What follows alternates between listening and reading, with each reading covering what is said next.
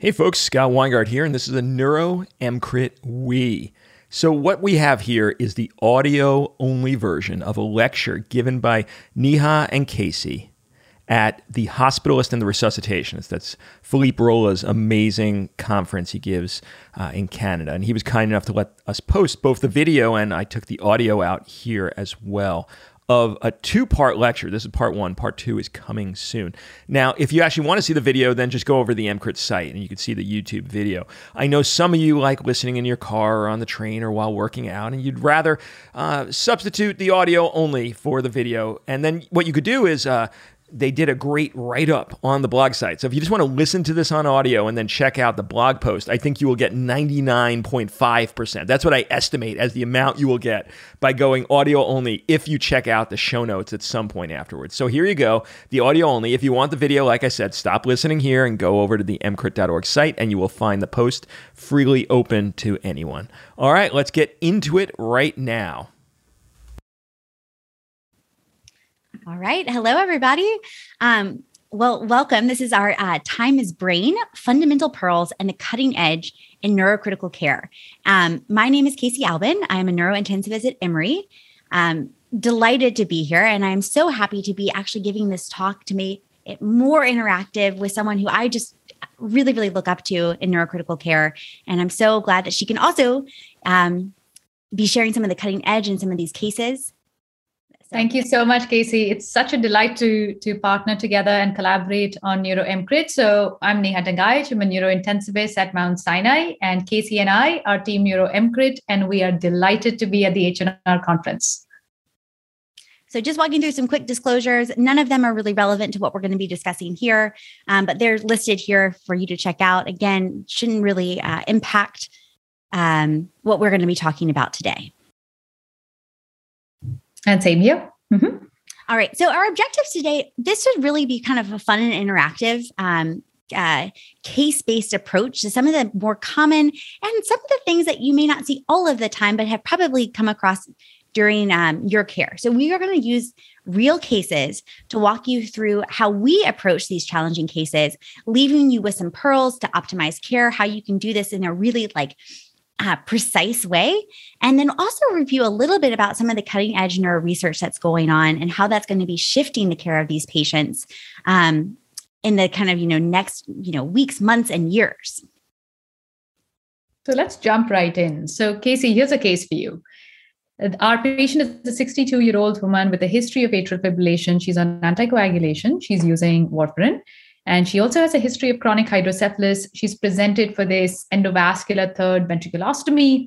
And uh, a few days before she's supposed to come, come in for this elective procedure, she's been asked to hold her warfarin. Post-operatively, she wakes up, she's doing well, she's awake, alert, oriented, uh, and able to move all her extremities with full strength. Next morning, with your early mobilization paradigm she's already working with pt and she just suddenly becomes unstable on her feet and she's appearing a little pre-syncopal so pt puts her back in bed with uh, nursing help and she's still kind of confused and she appears to be intermittently having a left gaze preference. So what is going on in your mind? What are your differentials? What are your next steps? Yeah. So I think a couple of things for those of you not taking care of these endo, uh, endovascular third ventriculostomies, what they're going to do is they're poking a little hole in the third ventricle that connects that to the prepontine cistern, which is a way to treat hydrocephalus, right? So we know that she has chronic hydrocephalus. So to me, I have this woman who has a history of hydrocephalus, just had a procedure to treat the hydrocephalus, and now is looking a little bit worse. So I think the first thing I'm going to think about is like, is this just worsening hydrocephalus? Did the procedure not work as well as we had hoped? Um, you know, she's unstable on her feet. But what gives me pause is that she has a focality, right? So you mentioned that she had this left gaze deviation. And that to me always makes me pause. Like hydrocephalus should kind of cause non-specific findings. And so the other thing that I start to worry about in any of my patients who've had a recent neurosurgical procedure is is there a hemorrhage, right? They go in there and they poke around. I'm also worried about does the patient have a seizure, right? So we know that seizures can leave people after, you know, in their sort of post seizure phase that they can also get some of these focalities. But she was working with physical therapy during the whole time. We didn't get any like we didn't get any report that they saw focal twitching. Now, sometimes things are missed, but again, I'm a little bit less convinced about that.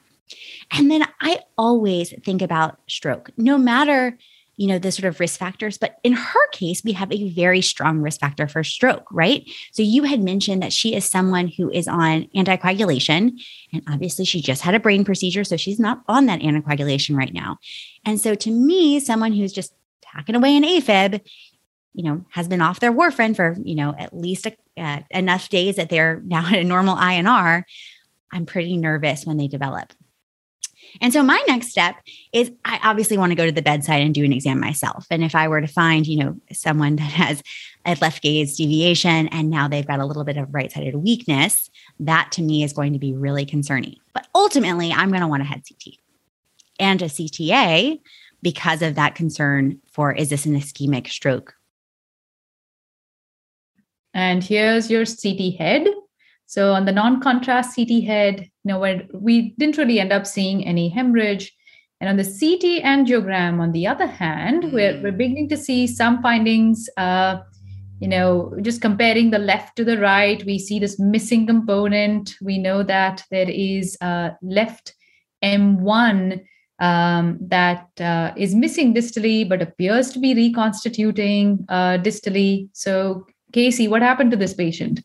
Yeah. So uh, this was a really interesting case of someone who, after their procedure, um, you know, they had they had risk factors for atrial fibrillation, uh, for for stroke with their atrial fibrillation, and so postoperatively they threw clots, like actually multiple clots. And what we could see here is um, that we caught this early.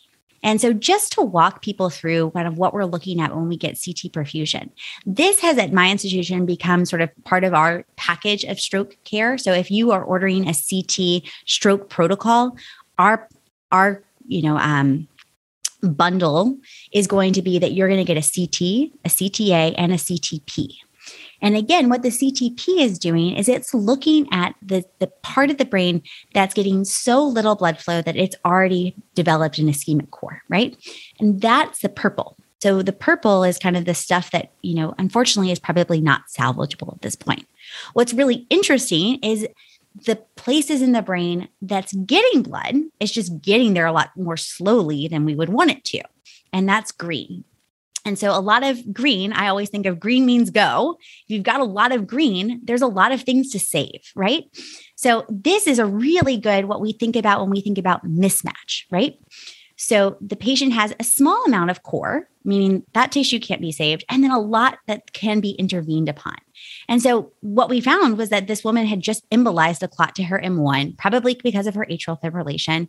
Um, and I think that there was also some degree of sort of post-operative uh, hypercoagulable state, right? So whenever you're doing any sort of operation, you're putting in motion the coagulation cascade, right? You have endothelial injury, and that causes procoagulants. And so I think this woman not only had atrial fibrillation, but also had a really high risk factor for forming clots everywhere. So, some really good clinical pearls in this situation, I think, are gaze deviation, contralateral weakness. So, someone who's looking to the left and has right sided weakness, that should always make you think, is this ischemic? Gaze deviation, ipsilateral weakness, when the eyes are looking, quote, wrong way, that to me is more suggestive of seizure. Again, you know, there are there are certainly times where that doesn't always respect the rules, but those are some of the two things that I really think about and try to localize with my neuro exam. I think one pearl that we cannot, you know, give this this talk without saying is that acute coma or change in consciousness without a clear other reason, always think to yourself, am I missing a basilar stroke? Right. Um, I think that's one of the most important things that we can leave you with. And then think about risk factors, right? Just as you were saying the case, I mean, it's a light bulb in terms of people who have risk factors for stroke. And what's next? And just like Casey was mentioning about, you know, getting a CT head, CTA, head and neck, you know, one easy way to remember that CVA is equal to CTA. Even our paradigm includes CTA, head and neck. Now, whether we're going to do CT perfusion or not, whether it's available at your facility or not, of course, you just have to be aware. Are you, go- are you going to be able to get that or not? And then for that clinical pearl of uh, always thinking about basilar for patients with acute coma every year casey every year. This happens to to our uh, residents our ed residents our neurology residents. There's a patient who appears like they're having a seizure or uh, or they're having alternating hemiparesis and they slip into a coma. Making sure that basilar top of the basilar is uh, is in your top differentials super important. You don't want to miss it. Life saving totally.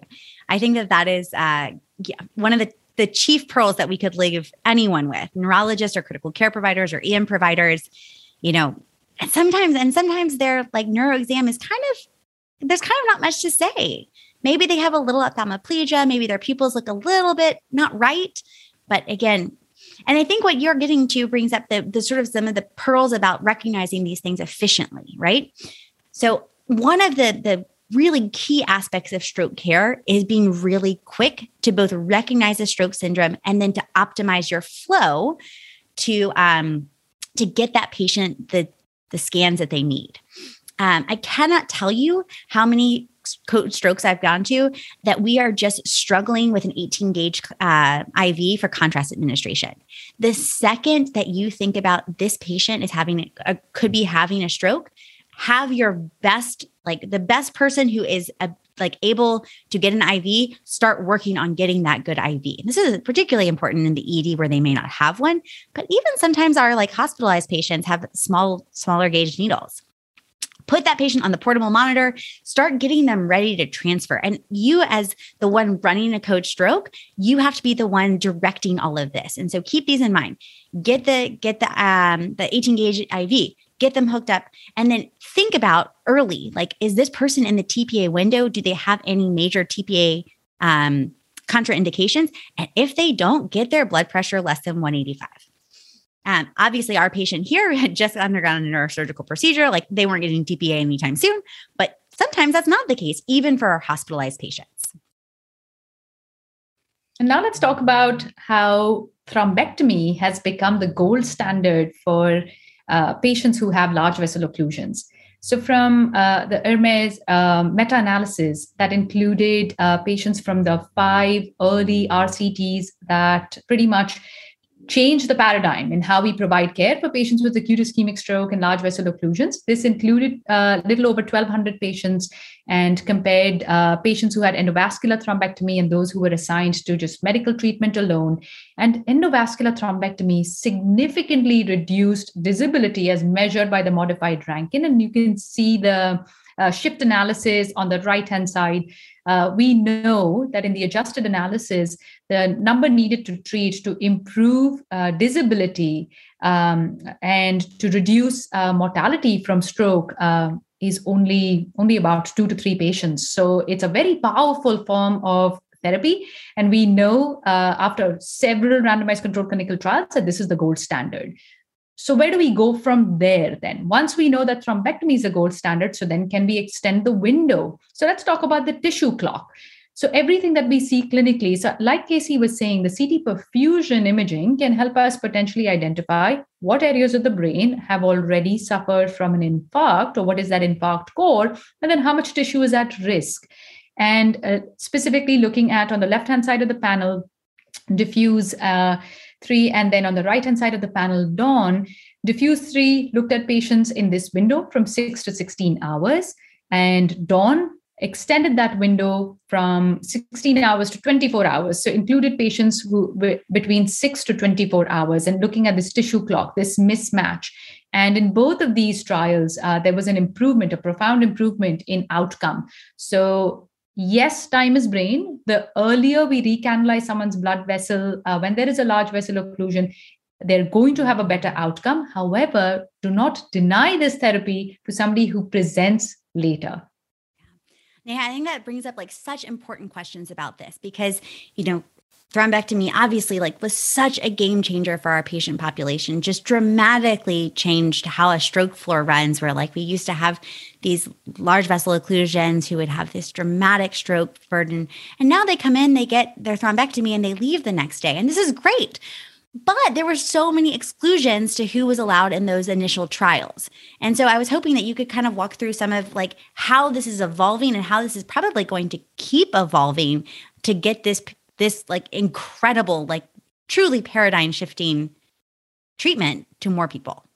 Even in the last two years we've seen an explosion in literature. I thought 2015 was like this this big year for thrombectomy trials and since then it's been so hard to keep up with all of this literature. So what if you don't have access to ct perfusion imaging? Is is a non-con ct head the aspect score calculation on a ct head enough to appropriately select patients for thrombectomy? Simple answer yes that's probably enough as well what about patients who have a low aspect score? So, our worry about patients with low aspect score used to be that if you recanalize uh, their blood vessels, they're potentially going to have a hemorrhage. They're not going to benefit because they may have completed their stroke already.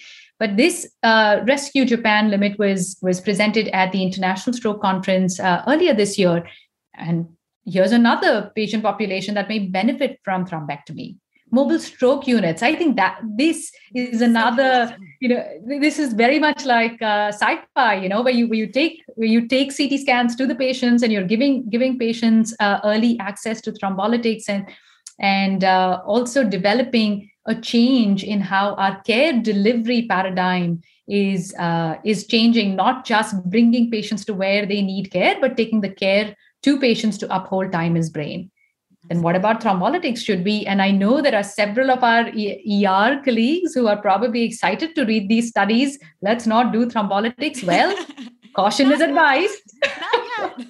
not yet. Caution is advised. So yes while there are several studies that show there may be some potential benefit some uh, some uh, time that you can buy uh, but it really matters on how good your processes are so i would i would advise caution before you say bypassing thrombolytics also because like casey said there are there may be better thrombolytics that that could also become available to your centers for example tnk um, higher uh, modified Rankin. So, older patients, patients who have some disability before they come in with their stroke, they may also be potential candidates.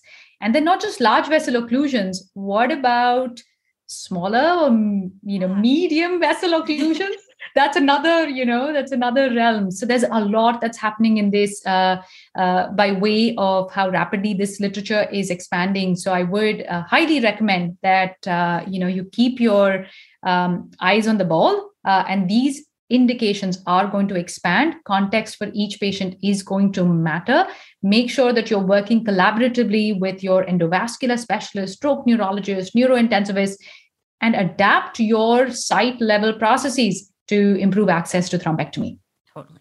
So so maybe not maybe not uh, thrombectomy for everybody but we are becoming so much more inclusive and i think that there be, you know begins to be a, at least a reasonable conversation about who to include um, beyond just those like excellently selected ones that had to be included in the trials to prove the efficacy of this treatment. It's really exciting. What's also really exciting is that we are getting better at our um, fibrinolysis. Uh, so I think fibrinolysis. Um, so TNK, I actually don't have this at my center yet, and I really want it. Uh, I'm hopeful that some of we do. We, you we do. changed all of our thrombolytics to you know right now we're doing only TNK at Mount Sinai Health System. That's amazing. See, I think this is the goal, and the reason it's the goal, I think, is because it is just easier, right? So TPA has been the OG treatment in stroke care for a long, long time since the initial um, TPA trial back in the 90s. Um, FDA approved up to three hours. The dose is kind of annoying though, right? Like you have to give um, a little bit, you give this 0.09 as a bolus and then you do this infusion and you have to have someone to, to mix it. And it's just, it's a lot to do. Whereas T and K being genetically modified, um, it has greater fibrin specificity and then a longer half life.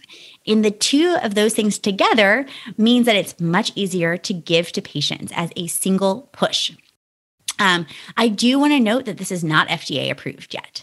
Um, and the packaging insert actually may reflect the dose that's given for myocardial infarctions. I don't think that's a reason not to use it for a stroke. But again, I think systems are transitioning to this. Most systems, I think, are actually looking at just switching entirely as Mount Sinai did, that this will be the only thing that we use so that there's not confusion and going back and forth. But I know some places do do both because they're enrolling patients in trials that use TPA. Um, again, I think this is going to be easier. I think this is going to be the way that stroke is delivered and treated. And I think that we're going to luckily have some more information. Already, we do have some some of the cutting edge literature from the NORTEST and Extend IA phase trials um, that were again smaller studies, um, or larger. In the case of NORTEST, was a large study, but unfortunately inc- included a lot of stroke mimics, and therefore raised some questions about, well, you know, if 17% were stroke mimics, like, can we really say that this is great for stroke? Um, but at least in looking at people who got TNK and then went for thrombectomy, what we saw was um, a higher rate of recanalization in the patients that got TNK. Then they did a dose finding trial, which showed that even at a lower dose of TNK, they were still getting the same level of recanalization. So, again, I think that there's data, there's going to be even more data coming out in the next year. And I, I imagine that we're going to see a lot of health systems start to switch to TNK. So to leave you with a little bit of follow up from this case, as you can see, here's the angio when they went in. You know, again, because we saw these focal changes early, because we initiated a stroke protocol early, they were able to go directly to the angio suite after that CTP, pull the clot out, and actually, I think saved a, a, a huge amount of disability. We also found that there was a subclavian artery thrombus. Again, this was just a really procoagulant state. But the things we want to leave you with are is there focality? And if so, consider a stroke syndrome. Have that early on your differential, get a CTA, because that is allowing us to get that patient to thrombectomy, right? We want to find that M1 occlusion. Um, or even a basilar occlusion and get that person to a definitive treatment. We are getting more and more inclusive about who can get thrombectomy and then keep keep your eye out for more T and K research because this is this is the way of the future. So we're going to switch gears. And now, Neha, I have, a, I have a case for you. So this is a 49 year old woman. She has a history of hypertension and was found obtunded by at home by her son. On arrival to the ED, she's hypertensive to the 190s over 110s. Her heart rate in the hundreds. Um, she's not febrile. Uh, she does not open her eyes to sternal rub. She does not make any verbal response. Her left pupil, though, is four millimeters and sluggish. Her right pupil, three millimeters in brisk. She's extensor posturing on the right and withdrawing on the left. Triple flexion in the lowers bilaterally. And so her GCS, we put her at around six. So she's intubated for the inability to protect her airway, that GCS being less than eight. What next? So here's the data that you get. And as you can see, if you're following along with the slides, this is a pretty impressive hemorrhage burden, right? Pretty large. Mm-hmm. So Neha, I have to ask you sort of what are your next steps? You get a patient with a pretty poor exam, pretty large bleed. Um, what do you do and how are you approaching this? And just like everything in medicine, ABC is always going to come first. We want to make sure that this patient's airway, breathing, um, their blood pressure, hemodynamics are all uh, well controlled in neurocritical care. And I think this applies to all, all of critical care as a whole, you've got that primary injury. You want to prevent secondary injuries, right? So here we know that this patient has this massive intracerebral hemorrhage.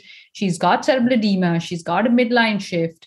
Um, we want to prevent this patient from herniating even as you're trying to secure this patient's airway you want to prevent that hematoma expansion as you're beginning to think about what am i going to do definitively for this patient uh, uh, what are some of those different medications, etc., to use? So blood pressure control, airway breathing, breathing. Um, then moving moving down to is this patient on any antiplatelets, anticoagulants, um, and then using very target specific reversal agents in your diagnostic imaging making sure and going back to how we were discussing the first case cva is equal to cta just based on the story it's very hard to tease out just based on the clinical story who is going to have an ischemic stroke and who's going to have a hemorrhagic stroke right so it's going to be important that you you will get vessel imaging as well both to look at which patients are going to be at a higher risk of their hematoma expansion in the case of an ICH. And sometimes it's also going to give you the underlying etiology of that ICH. For example, is there an AVM or a dural AV fistula?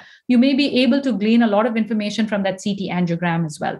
So getting that non-con CT head is important, but also get that CT angiogram. Uh, there are different signs that can help us identify whose hematoma is going to expand.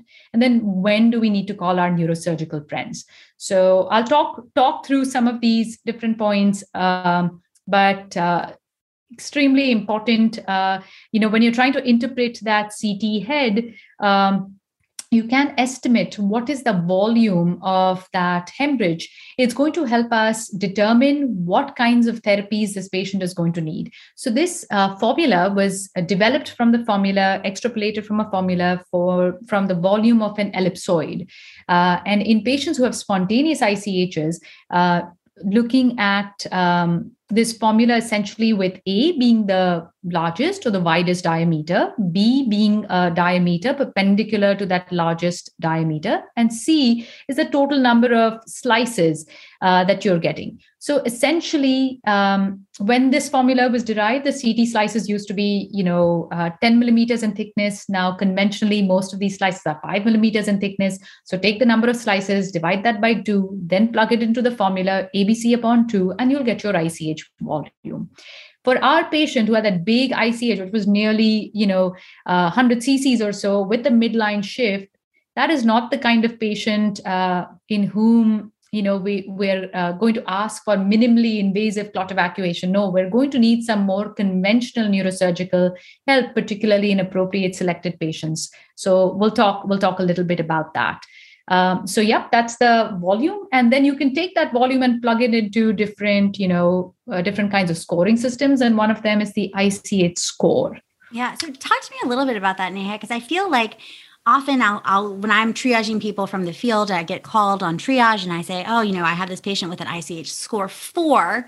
Um, you know, we feel like maybe there's not much to do. And, and because the ICH score, you know, for those of you who are not following it frequently, the ICH score, um, the higher the score, the higher it was associated with mortality. Um, talk to me a little bit about how you're using that ICH score and are, are you using it for prognosis and, and how should we use that score to guide management? So the simple answer to that question, this ICH score was derived, you know, in the early 2000s. And since then, there have obviously been a lot of other different scores that have uh, have been studied for patients with with ICH. And a lot has happened in the last 20 years by way of critical care. And we also know there's a whole body of literature on self fulfilling prophecies. If we tell ourselves early in somebody's course that they're going to have a poor outcome, then it's very likely that we're committing them to having a poor outcome. So, this self fulfilling prophecy literature uh, gives us pause and advises us not to take the ICH score um, into um, our prognostication uh, or, or, or, developing our prognosis based on the ICH score. So then why even bother calculating the ICH score?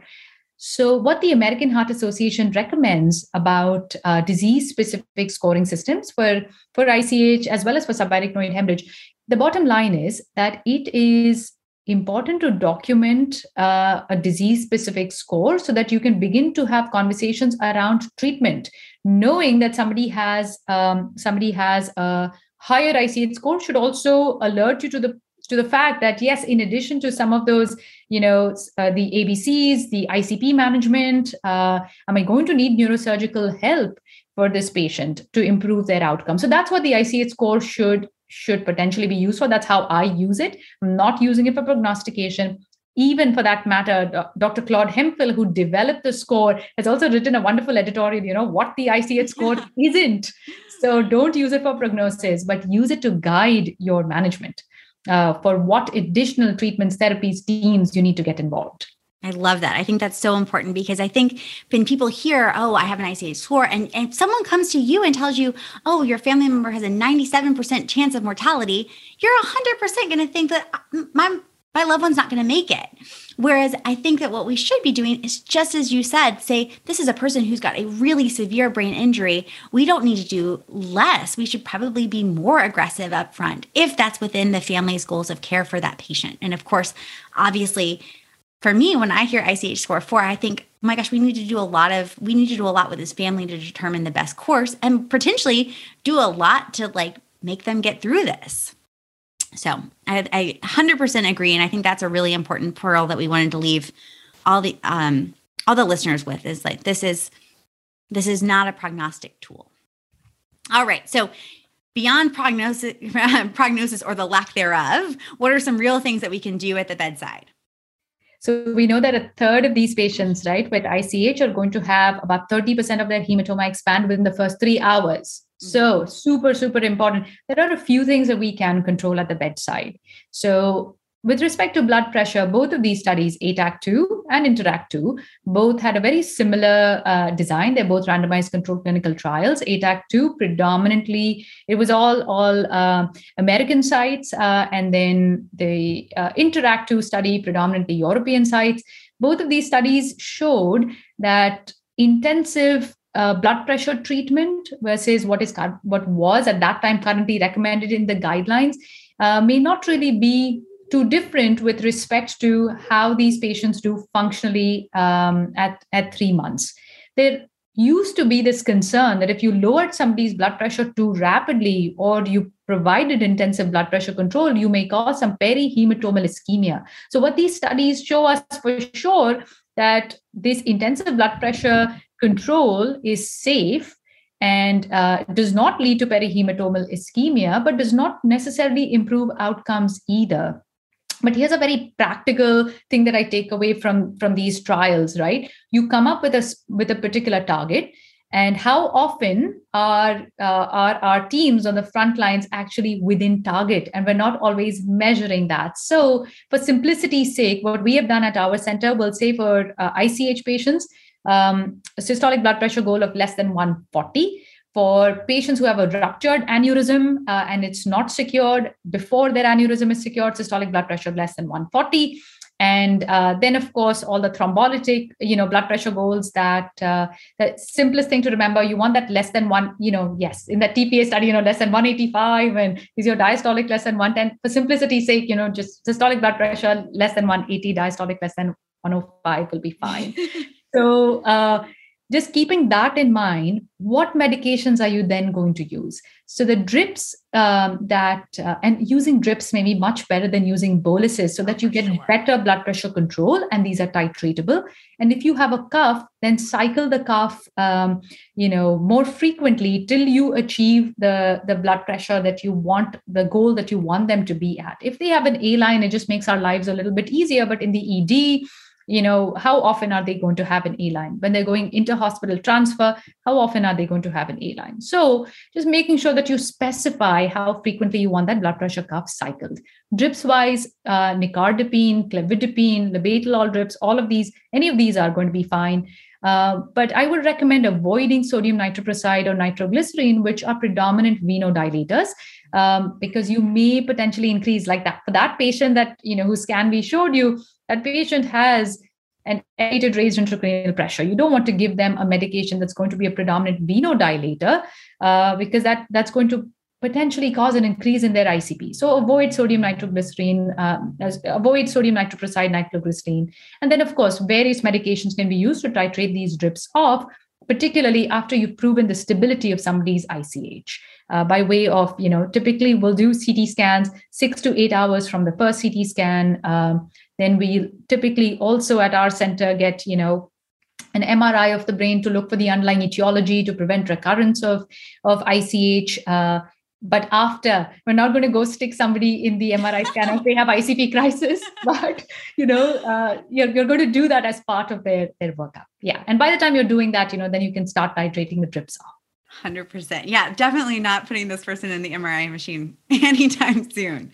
But I think um, that really brings us to the point of, of especially when we're thinking about this acute neurologic emergency so much of neurocritical care is based on the Monro-Kellie doctrine, right? And so, what is that? So, basically, what it is is that our, our skull is a fixed space. Like, there is only so much stuff that can go in there. And in a normal time, like you're sitting there and you have a little bit of CSF, the brain component, you have your arterial volume, and you have your venous volume, right? That's all that's in there, and that's all that there's space for.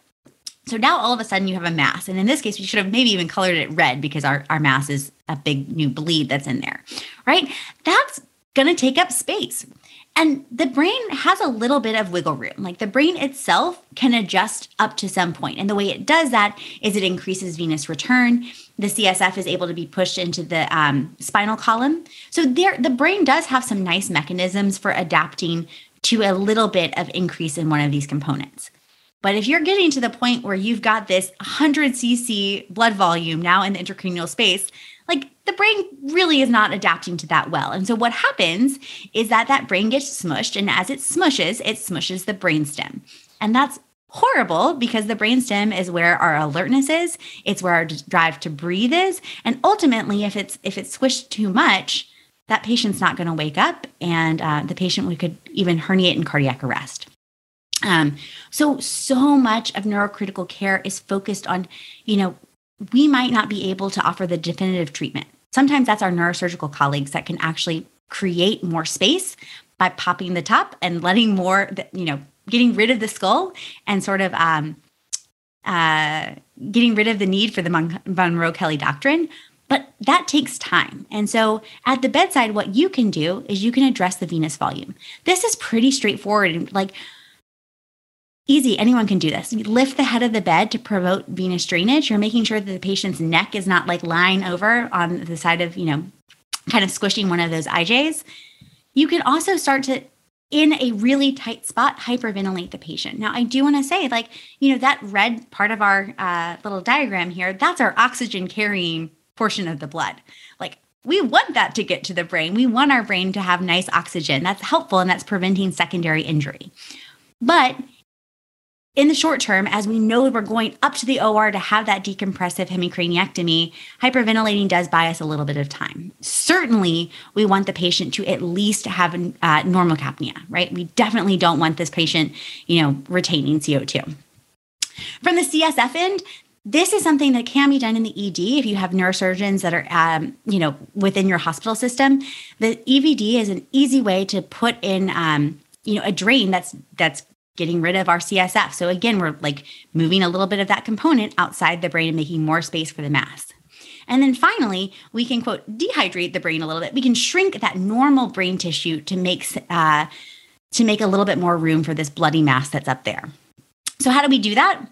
Um, you can use either sugar or salt. So what do I mean by that? You can either use mannitol, which is a de- which is a, is a sugar that has the benefit of being able to be given through a peripheral access, right? Really easy. The only thing that you need to know is that that line needs to be filtered because it can crystallize. Um, and it may improve some brain circulation through a potential of improving uh, blood rheology. I don't think too much about that. What I do think about is that you can give this peripherally. A lot of places stock this in their ED. Great. It does promote an osmotic diuresis. And I think that that's important um, that, you know, if you're going to do this, have a Foley in place so that you can replace ins and outs. On the flip side, you can use these really salty solutions. Um, I think most places now have institutional protocols that if you're giving something more than 3%, you're going to usually use uh, central access. Although there has been literature showing that a one time administration of 23% through a peripheral IV was not associated with any other poor outcomes. So, Casey, have you done that? Have you given? Uh, we, we, have done it once. Mm-hmm. Uh, it created a whole lot of like drama about the situation. but again, like time is brain, like we needed we needed this. And I think nothing bad happened. And I think that gave people more confidence. Um, but it was a it was a really good, it was like a large bore. It was uh, in the antecubital fossa. Like we had good access. Do y'all do that frequently? So what we've been doing instead is we'll do a direct femoral vein stick mm. and uh, we may leave an angiocath in place to give a second dose because it's hard to keep you know hard to keep that needle steady in the femoral vein along with your probe as you're trying to push five cc's at a time looking at the blood pressure and the heart rate making sure your patient doesn't become hypotensive and really preventing that secondary neurological injury while you're giving giving 23.4%. So I'll typically give it over, you know, five, maybe 10 minutes, just see how they respond to the first five cc's. And that gives me an idea of their hemodynamics. So we've been doing these direct femoral vein sticks. But after reading that retrospective study that included about 50 or so patients uh, with peripheral IV administration of 23.4%, I'm like, whoa, okay, maybe we should try that. Right, right. It would certainly make things easy. What I do think is funny is that uh, sodium bicarb is 8% salt. And no one seems to be upset about giving that through a peripheral. Like so I have also sort of sidestepped the um, the, the anxiety that it seems to cause to give salty solutions by just saying, oh, then we just need an amp of bicarb. Like we need two amps of bicarb. And for some reason, like that 8% doesn't seem to bother people so much. So in a, in a pinch, I think that you can get some salty fluids in there.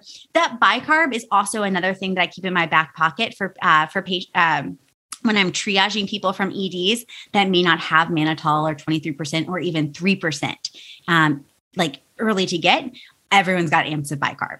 so hypertonic bicarb solutions. Um, again, I, I, will emphasize what Neha just said about um, 23% in some of these really salty uh, solutions dropping and causing hypotension. Definitely have seen that happen. And so, again, just as she was saying, monitoring those patients. And we'll also keep a levo, you know, we, we don't end up using as much push dose pressors. We'll just keep a levophed drip ready at the bedside and run it we have a peripheral pressor policy, so we run our uh, pressors peripherally up to certain doses. That's great, and I think that that's you know just again thinking ahead, thinking how can I sidestep some of these potential side downstream side effects and be ready for them. Just having the, the levo at the bedside. I also always think about is this someone who is known to be in um, congestive heart failure? and knowing that even though it's only 30 cc's, you're giving a massive salt load, and that for you know not every patient who has congestive heart failure, but the ones that are really like kind of borderline and and come in for the frequent CS, CHF exacerbation, that person's probably not going to tolerate a really big salty load, just in the same way they wouldn't tolerate a big salty meal. So I do try to keep in mind a little bit about the patient's, you know, comorbidities and use that to select a, you know, the osmotic agent that's probably going to be best for them. We could talk all day long about sort of reversal. And I think the one thing that Neha and I wanted to leave you with is just have a plan. Know what your hospital's policy is about giving these reversals. Vitamin K, PCC is sort of my go to for this. I think it works better. FFP comes with um, a lot of volume. But if you only have FFP, know that Vitamin K is going to be the chaser there because both FFP and PCC are not going to last you as long as the warfarin lasts. Like you need something that's reversing warfarin at the same time. DOACs, uh, you know, PCC or Andexxa. Uh, Neha, what, what are your thoughts on Andexxa? Y'all using that? Oh, no, we're not using that right now. Uh, our interpretation was we need more data and getting some anti-10 levels and um, the reversal wearing off after a few hours what does that mean clinically? Do you get hematoma expansion after that or not? So we're looking for more data. We have not put this on our formulary yet and the cost seemed a little prohibitive with uh, you know almost uh, $50000 um, so yeah for now we don't have it on our formulary but i'm hearing that the price point may change. There's going to be more data. We're going to see more registry data as well from centers that are using it. So we'll probably think again about it. But for now, our approach is also using uh, PCC, vitamin K, uh, like you mentioned, Casey. Absolutely. We're on the same page. So PCC all the way. And then heparinoids, you know, every now and then in the hospital, you can give some protamine. All right neurosurgical options. All right. So let's talk about uh, when are we going to call our neurosurgery friend? So for some of these indications, it's a little bit clearer. In other situations, it's a little more difficult and more nuanced. So it's important to have some of these conversations with your neurosurgical, neurocritical care colleagues, um, even before you begin to encounter these patients, so that you have some kind of consensus on who is going to go to the operating room for what kind of procedure. So, for uh, the American Heart Association, uh, as well as the Neurocritical Care Society, both have recommendations for cerebellar ICHs that are more than or equal to three centimeters in any diameter. Uh, this is going to be a life saving uh, suboccipital uh, decompressive uh, craniectomy surgery. However, you've also got to be careful in uh, patient selection. Uh, you don't want to offer this life-saving surgery to patients who have uh, who come in with uh, a pre-morbid, uh, you know, modified Rankin of four or five, and they're bedbound. You don't want to do that either. So you've got to be careful. Have the discussion first amongst your colleagues, and uh, then present those options to the family. And like Casey was saying, making sure that whatever option you uh, choose and offer is going to very much be in line with the patient's goals, values, and wishes, particularly at a time when they can't speak for themselves. EVD for CSF diversion. Uh, anybody who has uh, an ICH with IVH, IVH, or a primary IVH with hydrocephalus, uh, you want that EVD in place for CSF diversion. Also, both for treatment as well as for monitoring your ICP. And then for lobar or deep ICHs, uh, and specifically talking about uh, primary ICHs that don't have an underlying vascular etiology. So, primary ICHs, lobar or deep uh, on a case by case basis, depending upon different inclusion criteria, whether you're going to need to uh, offer them more traditional decompressive hemicraniectomy, for example, what happened to our patient uh, versus uh, minimally invasive uh, evacuation techniques. And i'll talk a little bit about uh, you know some of the cutting edge around that. So this question you know should you remove blood? How should you remove blood? When should you do it how do we uphold time as brain for a disease process that was previously not thought of as you know being as time sensitive? So here the paradigm is shifting. So um, just thinking through some of those options uh, for minimally invasive evacuation. So here's some cutting edge stuff. There are pharmacological catheter based therapies that are available imaging guidance is available to place catheters within the bodies of different uh, hematomas or within the cavities of those hematomas. Irrigation of those catheters with lytic solutions mechanically using either an endoscope or an exoscope with or without leaving a drainage catheter in place.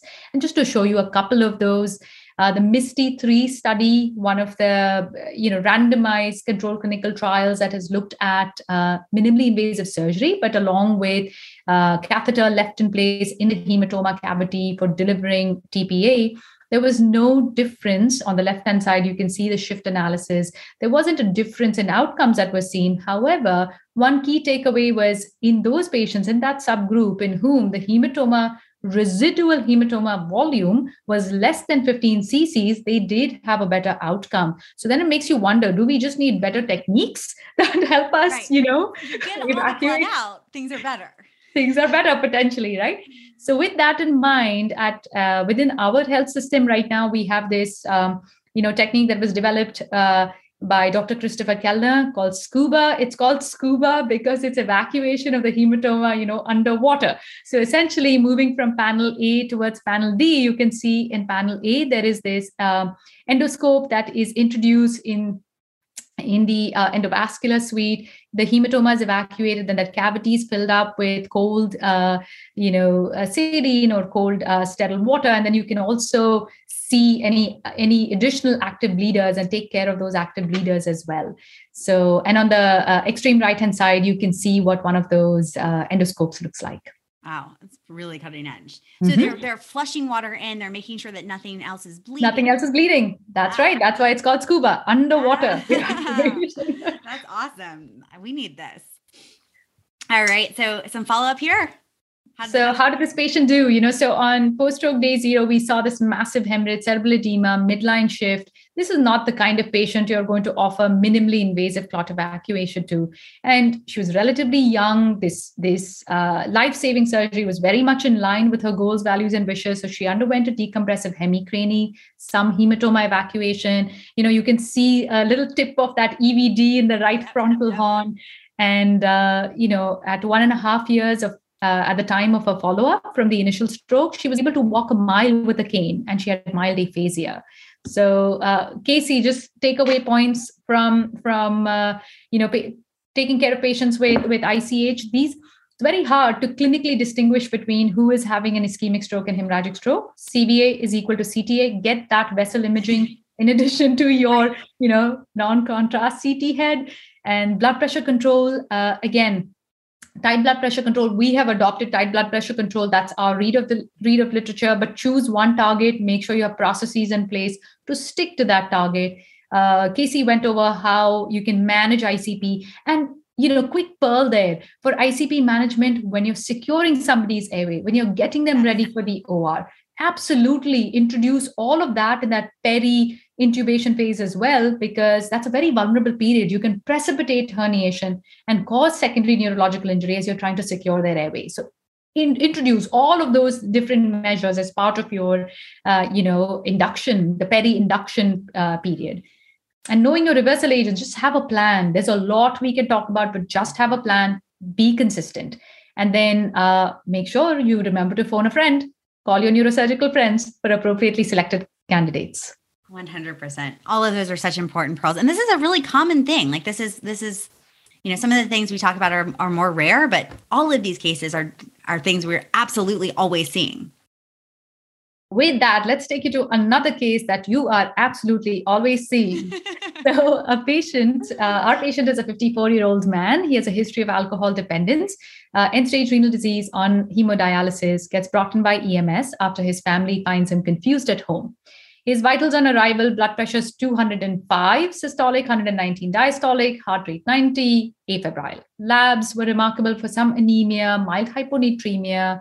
Uh, he's very combative, confused on arrival. Uh, he's getting some antipsychotics, is admit, admitted to the ICU for management of hypertension and further workup.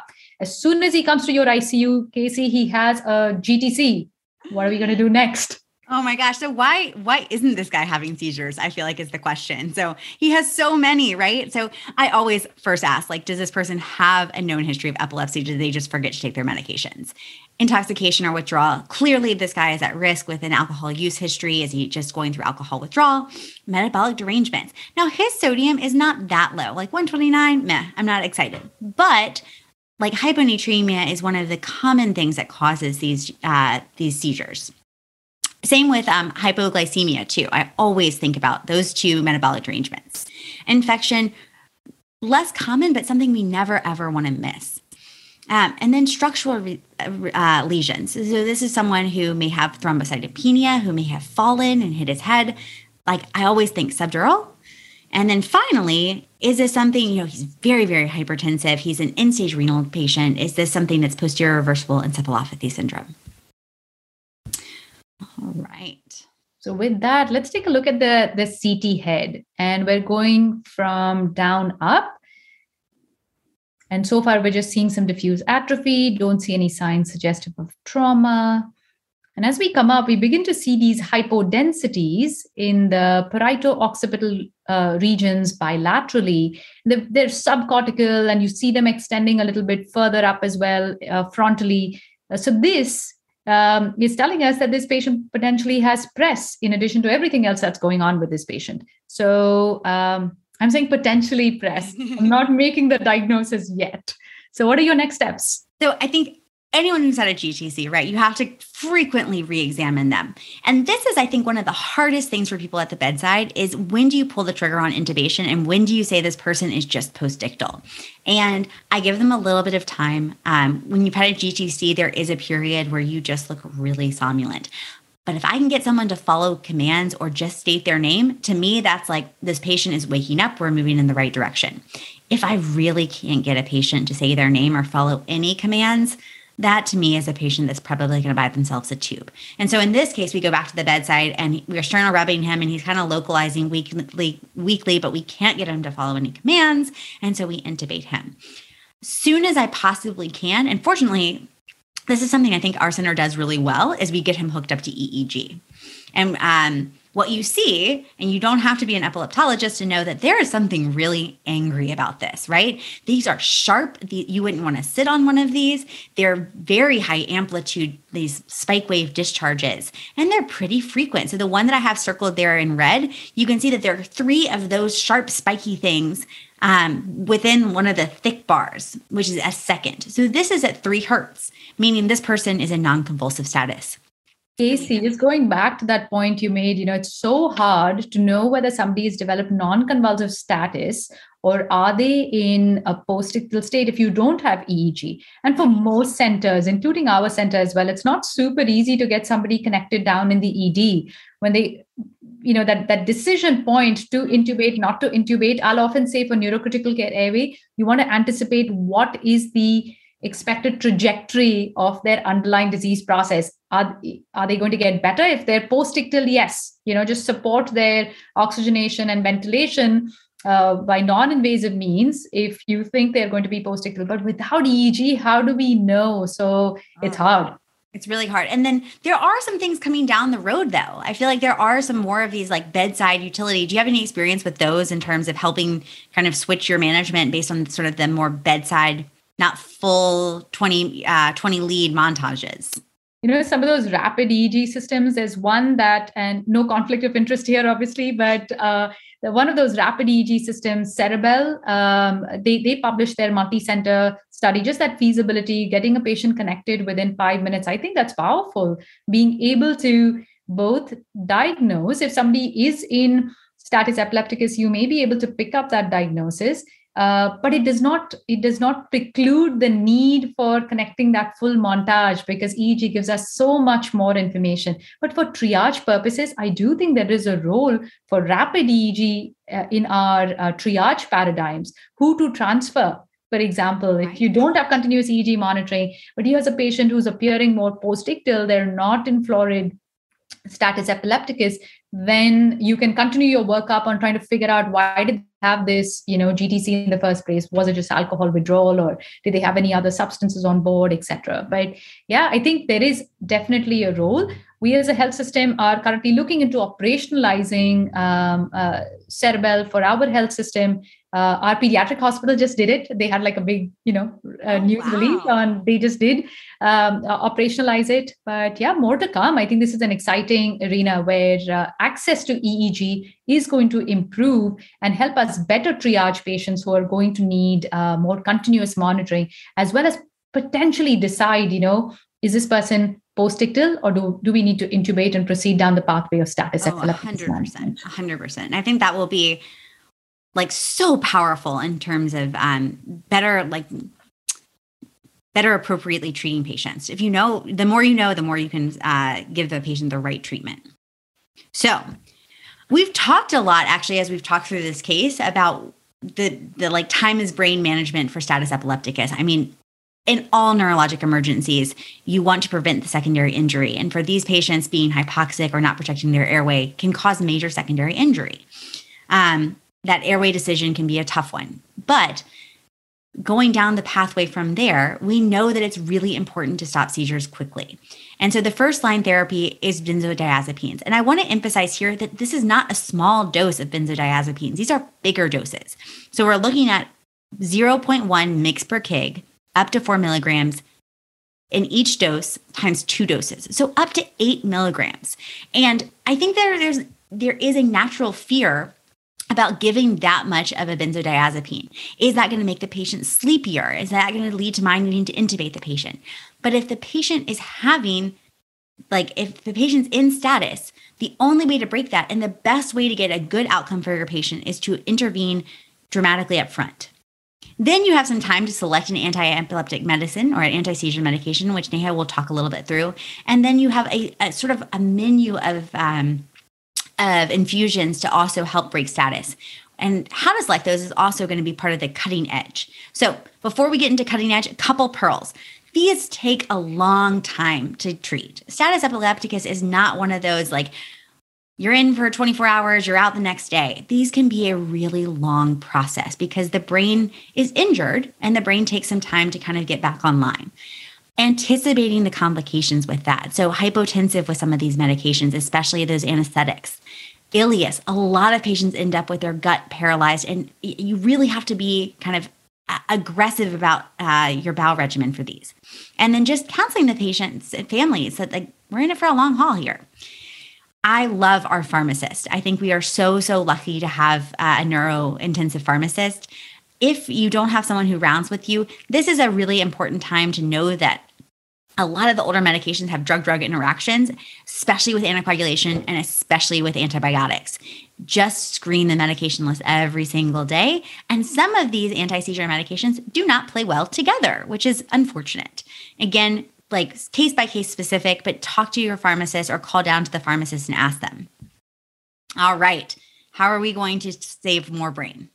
So, you know, we've, we've been talking about this paradigm, right? Time is brain. Time is brain for acute ischemic stroke. Time is brain for ICH. Time is obviously brain for status epilepticus as well. And just to show you this really neat graphic where, you know, the longer somebody um, somebody has acute seizures and then transitions into status epilepticus, the longer they remain in status epilepticus, their mortality is going to increase and even when you look at look at the pathophysiology of what's actually happening at the level of our receptors and neurotransmitters well, a lot of the GABA is going to get depleted, and a lot of these GABA receptors are going to then change the longer you wait to treat them. No matter how much benzodiazepines you give them, no matter how many GABAergic agents you give them, after a certain point in time, this is not going to work. And so you've yeah, got which are, the, which are the most common GABA ones you're giving? Like, is what are the medications that you might get refractory to? so you know benzodiazepines like you mentioned whether you're using midazolam whether you're using um, lorazepam uh, propofol um, you know patients are just going to start becoming refractory to these medications and then from refractory status epilepticus they're going to go into super refractory status epilepticus or malignant status epilepticus which then can become you know uh, there's going to be so much secondary neurological injury and mortality is going to increase so we've got to treat our patients uh, appropriately. And I'll always say this for status epilepticus parallel process. You've got to think about yes, seizures are a symptom of something, but if you don't treat the underlying cause, you're not going to be able to break it. And by treating that underlying, uh, uh while you're treating that underlying symptoms, of course, ABC is always going to supersede everything else. So making sure that you're securing their airway, you have your pressors ready at the bedside as you ramp up their medications. So super, super important. And in our um, you know in our next slide we'll talk about some of those uh, strategies so one cutting edge clinical trial that you should be aware of uh, that looks at a comparison of the second line therapies uh, levetiracetam fosphenytoin versus valproic acid the good piece of news it doesn't matter what you choose choose what you have available but choose the right dose right. 60 milligrams per kg before this study i had never used sixty. that seemed ridiculous. It's a, it's a ridiculously high dose, but um, it, this is the right right dose, and the dose finding also comes from uh, you know some of the pediatric literature, and there were uh, patients um, older than 12 years of age who were included in ESETT.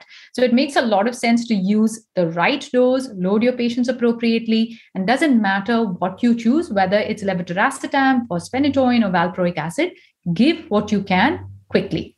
Ah, so this this really brings up then. So we have given the benzos, we have given uh, like a a really you know the right dose of one of these true anti seizure medications, and then we have put them on a drip. And I have continued to kind of ramp up my midazolam and my propofol. But you're telling me that sometimes, like no matter how much GABAergic agent I'm on, like I might still not be able to control status epilepticus. So what do I do? All right. So then let's talk about uh, uh, benzodiazepine or GABAergic sparing agent that has a more synergistic effect to GABAergic agents. For example, ketamine. So but because these NMDA receptors may be upregulated uh, with that excitotoxic, you know, cascade uh, with glutamate and NMDA, ketamine is a good um, medication to have handy as a benzodiazepine sparing agent hmm. hemodynamically as well it may it has a better hemodynamic profile as compared to you know our benzodiazepine drips or propofol so using this in synergy with your benzodiazepines because it's also exteriorizing some of those internalized GABA receptors. So it may also make the brain a little more GABA responsive. So, in addition to dose sparing, it may also make the brain a little more responsive. So, what's the effect? So, in patients with super refractory status, in this study, seizure burden was decreased by half within 24 hours of starting ketamine. A lot of patients experienced uh, seizure cessation. And um, these patients who have refractory status epilepticus, super refractory status epilepticus, have a high mortality. So, whatever we can do to both treat their status epilepticus and find the underlying cause is going to help improve mortality and improve outcomes in these patients. Um, Casey, I wonder because there's not a lot of guidance on when you know when should you introduce ketamine. What is your practice? When are you int- introducing ketamine? Yeah, so I think for us, I mean, when we are getting probably even lower than one mg per kg sometimes. In some cases you know we as a center had sort of had a philosophy of you do a little bit of uh, a little bit of versed a little bit of propofol. So you have a little bit of the two on board. And then quickly we were kind of realizing that that wasn't helping. And so we have moved more uh, to more early adoption of just starting people on ketamine with a bolus up front. So I think that that's been one of the really important things that I've taken away is once I get in, into sort of the one mg per kg of um, a Versed drip, then switching into giving a two mgs per kg bolus of ketamine and starting the drip. And I sometimes find that that bolus is really a, a powerful thing.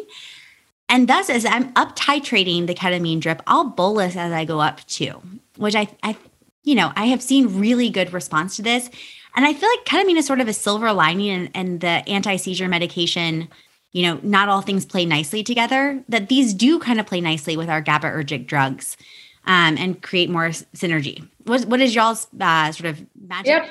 Very, you know, very similar right now. There isn't consensus amongst us, um, just given that we don't have literature to guide, but we're also moving, you know, to starting ketamine a little bit early on. And uh, there is a pediatric randomized control clinical trial that's looking at, you know, sort of ketamine uh, first. So I don't know if uh, the adult literature will also move in that direction, but yes, we are also starting ketamine earlier um, previously, I used to do this by the time somebody's Versed drip was at, you know, 1.8 milligrams per kg per hour, 2 milligrams per kg per hour. But now I am definitely introducing this early. The, uh, you know, quick sort of clinical pearl when you're using ketamine, when you're using benzodiazepine, patients can develop super refractory metabolic acidosis. So you have to be careful. You've got to be, you know, watchful uh, whether that's happening to your patients or not. And, you know, in in that case, looking at other alternative strategies for super refractory status, but uh, not continuing uh, these two drips in that situation. Totally. So in this case, we see uh, now. look at this dramatic improvement, right? All those angry uh, spike and wave discharges are gone, and the frequency has gotten much better. So yes, uh, you do see electrographic improvement uh, with with ketamine. We'll do just a quick little, a couple pearls to leave you with reversible, um, posterior reversible encephalopathy syndrome. Think about these in the patients that come in really, really hypertensive. The the two patient populations that I kind of think of with these is that it's on the spectrum of hypertensive encephalopathy. I think of that as almost a subgroup of PRES. I also think of eclampsia as on the subgroup of PRES, and that these are all sort of a spectrum. So I'm really thinking about this in pregnant patients with high blood pressure and patients um, with high blood pressure who maybe uh, like don't usually live at high blood pressure, um, such as someone with new onset um, hypertension. So renal failure is, is also another one of those classic sort of triggers in stage renal disease. Um, there are also some systemic diseases. Calcineurin inhibitors are a really big one in the transplant population, and tacro and sirolimus being two really classic triggers of this. It's pretty like for most patients, most of the time, this can be clinically managed just by stopping the offending drugs, making sure that you're lowering their blood pressure by 25%, and then avoiding some hypomagnesium. I think there's a little bit of clinical data from that, and it certainly doesn't hurt, um, particularly not in our eclamptic or preeclamptic patients. Um, the two things to leave you with is that PRES is not always posterior. So a lot of this, you'll see that there's a lot of brainstem involvement. That's in the posterior circulation, but isn't that classic uh, occipital lobe distribution. You can also see PRES in the anterior distributions. And so it's not always posterior. And then it's not all that is posterior white matter change is PRES. And this is, I have gotten burned on this before by like scanning someone in the head CT, seeing some white matter changes at the back of the brain and saying, man, this is PRES, like it'll get better with time. I do find that it's really helpful to once the patient is stabilized, get an MRI because we get so much more detail with that MRI. And all of these actually ended up as tumors. And so again, not all not all posterior things is PRES, and PRES is not always posterior. PRES and seizures are kind of hand in hand. Up to two thirds of patients and as many as 10% progress to status epilepticus. Unfortunately, there's just not enough, uh, there's not enough literature to guide sort of prophylactic treatment. But for our patient, you know, these are about a month apart. Remember that our, our status patients unfortunately do kind of stay with us a long time. But from there, there's our MRI to our follow-up head CT. Um, this is this is great in that it was reversible and treated, and the patient actually did really, really well. So that brings us to the end of case three. There are more cases to come, but we're going to take a short break. And uh, then we'll record part two after this. And one quick pearl do not close your diagnostic window too early. Yes. And it's it's super important to have a broad enough differential, but time is brain. So make sure that as you're developing your differentials, is this structural? Is this electrographic? Did we do this to the patient? Is this iatrogenic? Is this a combination of all of those three things? If you remain systematic in developing your differentials, not closing your diagnostic window too early, parallel processing, this applies to everything. everything. Time is yeah. brain. Interact, uh, start that treatment as soon as you can. And we'll be back for more uh, in just a few minutes. Awesome. Thank you. Thank you. End meeting.